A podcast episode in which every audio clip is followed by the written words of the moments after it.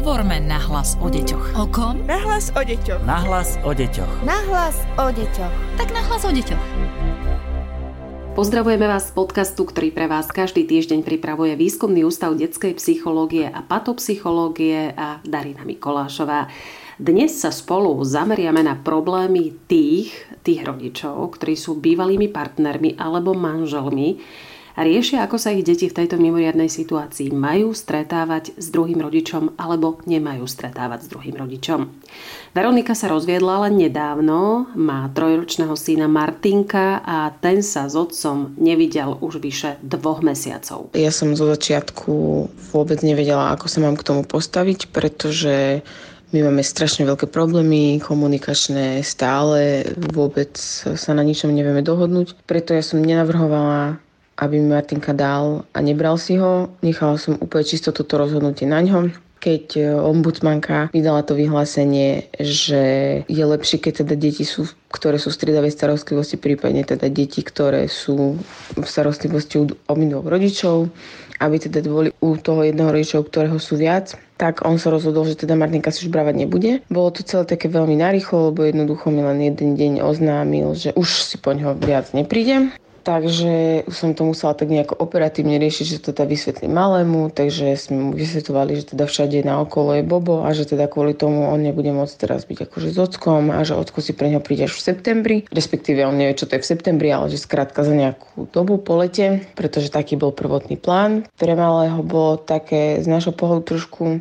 nerozumel tomu, prečo vlastne nemôže sa stretávať s ockom, ktorý pracuje v nemocnici, keď vlastne v tej istej nemocnici pracuje jeho krstná mama, ktorá s nami býva. Martin mu vôbec nevysvetlil túto situáciu, on mu stále hovoril len to, že má strašne veľa práce, že má strašne veľa práce a že preto vlastne nepríde, lebo má strašne veľa práce. A oni vlastne spolu komunikujú tak, že telefonujú vždy tie dni, ktoré ho má Martin podľa rozhodnutia súdu mať, ale teraz ich vlastne kvôli korone nemá, takže každý deň vtedy, keď ho má mať, tak spolu telefonujú večer o 7 No a problém nastal trošku ešte v tom, že vlastne on mu stále hovoril, že má strašne veľa práce, že preto si ho nemôže zobrať. Avšak od konca februára alebo začiatku marca, tak za všetky tie telefonáty, ktoré spoločne mali, tak vlastne len počas dvoch telefonátov bol reálne Martin v práci.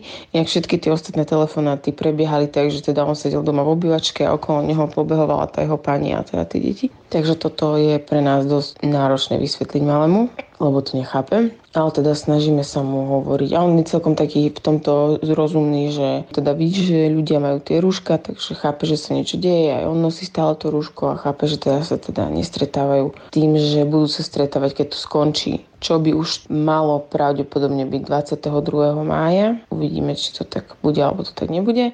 A okrem toho celú túto situáciu s koronavírusom Martinko zvládá celkom dobre, aj keď už je to samozrejme pre každého dlho, lebo jemu to príde, ako keby to boli prázdniny. Čiže on je na prázdninách u babinky, potom je s maminkou týždeň, potom, je zase, potom zase prídeme k babinke, a takto my kočujeme. Týždeň sme tam, týždeň sme tam, takže zatiaľ je to také celkom pohode. To bola Veronika, mama synčeka, ktorého má s bývalým manželom.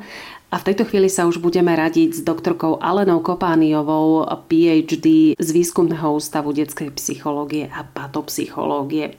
Pani doktorka, vypočuli ste si s nami príbeh Veroniky. Čo by sme v týchto chvíľach a v týchto dňoch poradili jej? Pani Veronika načrtla jeden z takých eh, problémov, ako vysvetliť eh, dieťaťu doma, že ten druhý rodič iné dieťaťu rozpráva, než to, čo sa v skutočnosti okolo deje. Toto by som chcela poukázať na, na to, že deti od akéhokoľvek veku rozumejú súladu našeho verbálneho prejavu, teda to, čo povieme, aj s tým, čo naozaj, ako sa chováme, ako sa vyjadrujeme, čo v danej veci robíme. Ten nesúlad v nich vyvoláva také rozpaky a vlastne ďalšie otázky, čo je vlastne pravda. To, čo je ten rodič povie, alebo tak, ako sa správa. A tento nesúlad je práve často takými otáznikmi, ktoré potom vlastne rodičovi, u ktorého dieťa práve je, dáva otázky. Nie je jednoduché na nej odpovedať, pretože nie sme zodpovední za správanie toho druhého rodiča, ale keďže nie je s nami v domácnosti a nemôžeme sa o tom spolu porozprávať, je dôležité ubezpečovať dieťa, že nech e, sa jeden rodič správa a rozpráva alebo vyjadruje. Vo veci je stále dôležité, že ho, že ho má rád a že sa situácia zmení a vráti sa do dobrých starých kolejí, tak ako ich poznáme a možno potom bude ten čas sa o tom dôkladnejšie porozprávať. Je to už naozaj dlho, čo sa mnohé deti, ktoré prežili rozvod alebo rozchod svojich rodičov, nemôžu stretávať s tým druhým z rodičov alebo sa stretávajú vo veľmi obmedzenom režime. Ako im to môžeme uľahčiť? Prioritou obidvoch rodičov z rozvedených manželstiev a takisto ako aj v bežnej rodine by malo byť zdravie, ale aj teda naplnenie tej bazálnej potreby, či už detí aj rodičov, to znamená mať spolu kontakt, tak ako často sú naň zvyknutí. A keď nie je možný osobný kontakt, tak proste podporovať z online kontakt, online komunikáciu, či telefonicky, alebo cez videozáznam alebo webkameru, kedy v podstate druhý rodič môže byť súčasťou dňa dieťaťa, ak niečo zaujímavé robí, ak pozerá krátku rozprávku, ho poprosí, aby niečo pre ňo nakreslilo a podobne. Pokiaľ tieto požiadavky vedia naplniť obidvaja rodičia, tak vlastne je to výborná podpora potrieb dieťaťa, kde si možno ani tak už neuvedomí tú absenciu osobného kontaktu s rodičmi, prípadne s druhým rodičom. Čo môže spôsobiť takáto dlhá odluka od druhého z rodičov, s ktorým bolo dieťa dovtedy zvyknuté eh, tráviť voľné chvíle? Dá sa to povedať? Ak dieťa dlhší čas nevidí jedného z rodičov, tak e, samozrejme to má nejaký dopad na vzťah, ktorý mali. Ako psychológovia hovoríme, že ak e, tento vzťah bol kvalitný s, s rodičom, to znamená, že dieťa aj po dlhej odluke v podstate len nadviaže tam, kde akoby v tom vzťahu došlo k prerušeniu. Môže sa to stať aj za, za bežných okolností, že dieťa nevidí svojho rodiča ani sa nemusí pritom striedať alebo nestriedať ale ak napríklad e, jeden z rodičov je, je lekár a pracuje v oblasti vysokého rizika nákazy a sám sa rozhodne, že, že nebude dochádzať do domácností, kde sú deti, alebo mm, má za sebou cestovateľskú anamnézu, alebo proste je tam nejaké riziko, pre ktoré je objektívne vzdialenejšie dieťaťu a tomuto vzťahu sú naučení využívať tento čas, kedy spolu nie sú na telefonický rozhovor alebo skypový alebo iný video online kontakt v pravidelný čas, tak dieťa to nepociťuje tak frustrujúco aj napriek tomu, že sa nejedná o osobný kontakt, na aký boli zvyknutí.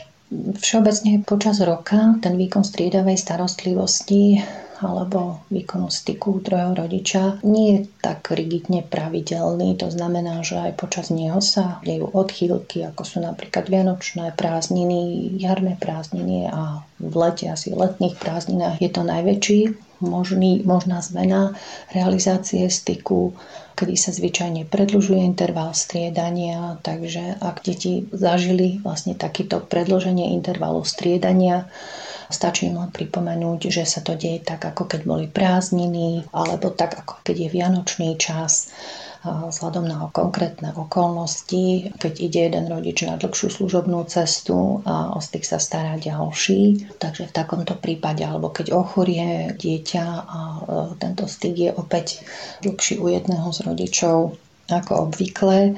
Takže tieto situácie nám prináša teda aj bežný život a stačí teda len na, len na to poukázať, že sa to deje aj bežne a teraz je to len takýto čas a čakáme, kedy opatrenia budú lepšie a lepšie a môžeme sa spolu tešiť, kresliť e, obrázky, posielať ich mailom a skypovať tak, aby sme ten vzťah stále podporovali. Ono Iná situácia je asi v prípade striedavej starostlivosti.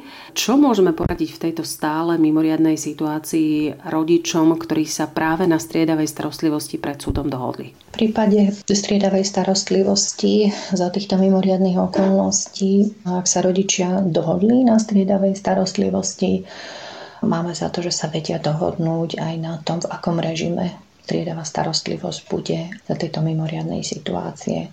Ide o rodičov, ktorí majú svoje mechanizmy, akým sa vedia dohodnúť, akým si vedia vychádzať v ústrety a keď ide obidvom rodičom o naplnenie potrieb dieťaťa, tak ako prvé vlastne počúvajú, čo si želá dieťa.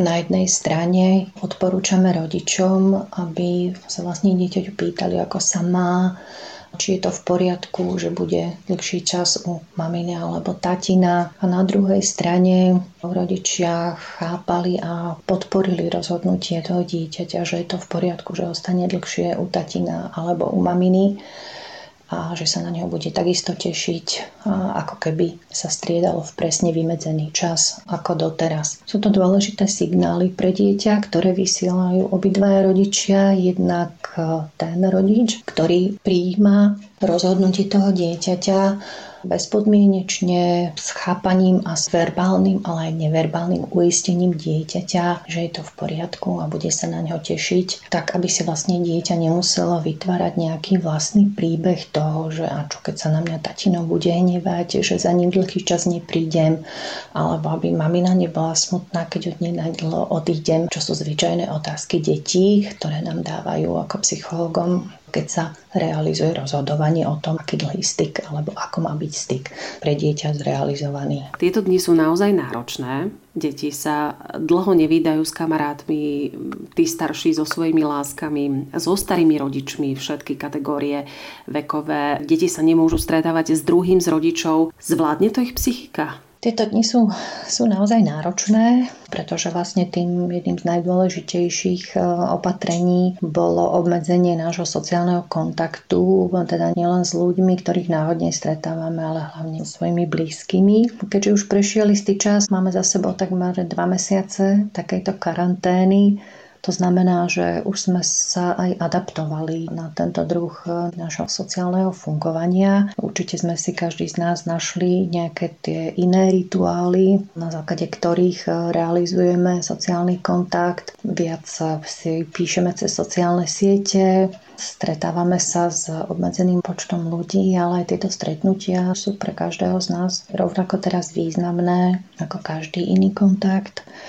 V rámci rodiny Určite si každý z nás už našiel spôsob, ako ktorú konkrétnu blízku osobu oslovuje, či telefonuje, alebo skypuje, alebo si kývajú cez balkón, alebo sa len tak pozdravia z diálky, keď ideme na prechádzku a podobne. Takže toto sú stratégie, ktoré sme si vypracovali na základe toho, že sme sa adaptovali na túto situáciu obmedzeného sociálneho kontaktu a myslím, že každého z nás postupne teší a toto uvoľňovanie a tešíme sa, že už sa otvoria detské ihriska, že sa deti môžu vedľa seba s patričným odstupom hrať a vlastne tak zdieľať tento sociálny kontakt a radosť toho, a užíme si to postupné uvoľňovanie a dopriavanie si toho sociálneho kontaktu, tak ako sme naň boli zvyknutí. Keď majú rodičia v týchto dňoch pocit, že už to nezvládajú, že je toho naozaj priveľa a že to už e,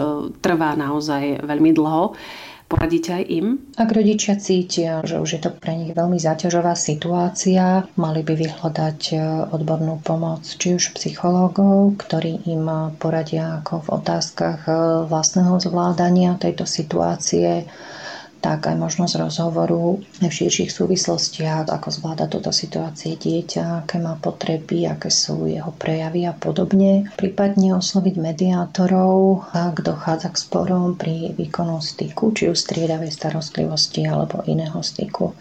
Aj počas zatvorenia prevádzok odborných zariadení je možné využiť e, online nástroje na mediačnú alebo psychologickú podporu, či už s jedným rodičom alebo aj s obidvomi. Za týmto účelom sú aj v výskumnom ústave detskej psychológie a patopsychológie zriadená bezplatná linka psychologickej pomoci 0800 864 883 ktorá je rodičom dostupná v pracovné dni od 9. do 18. hodiny.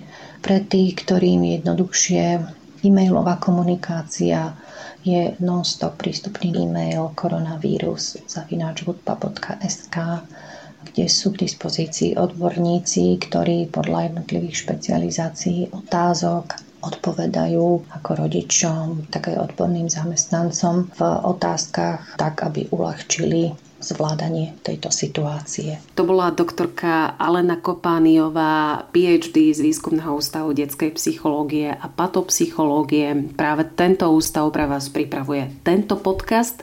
Volá sa Nahlas o deťoch a kontaktovať nás môžete na adrese nahlas o deťoch zavináč woodpub.sk. Takisto tam môžete posielať svoje otázky alebo tipy na témy a námety. Tešíme sa na vás opäť o týždeň. Hovorme nahlas o deťoch. O kom? Nahlas o deťoch. Nahlas o deťoch. Nahlas o deťoch. Tak nahlas o deťoch.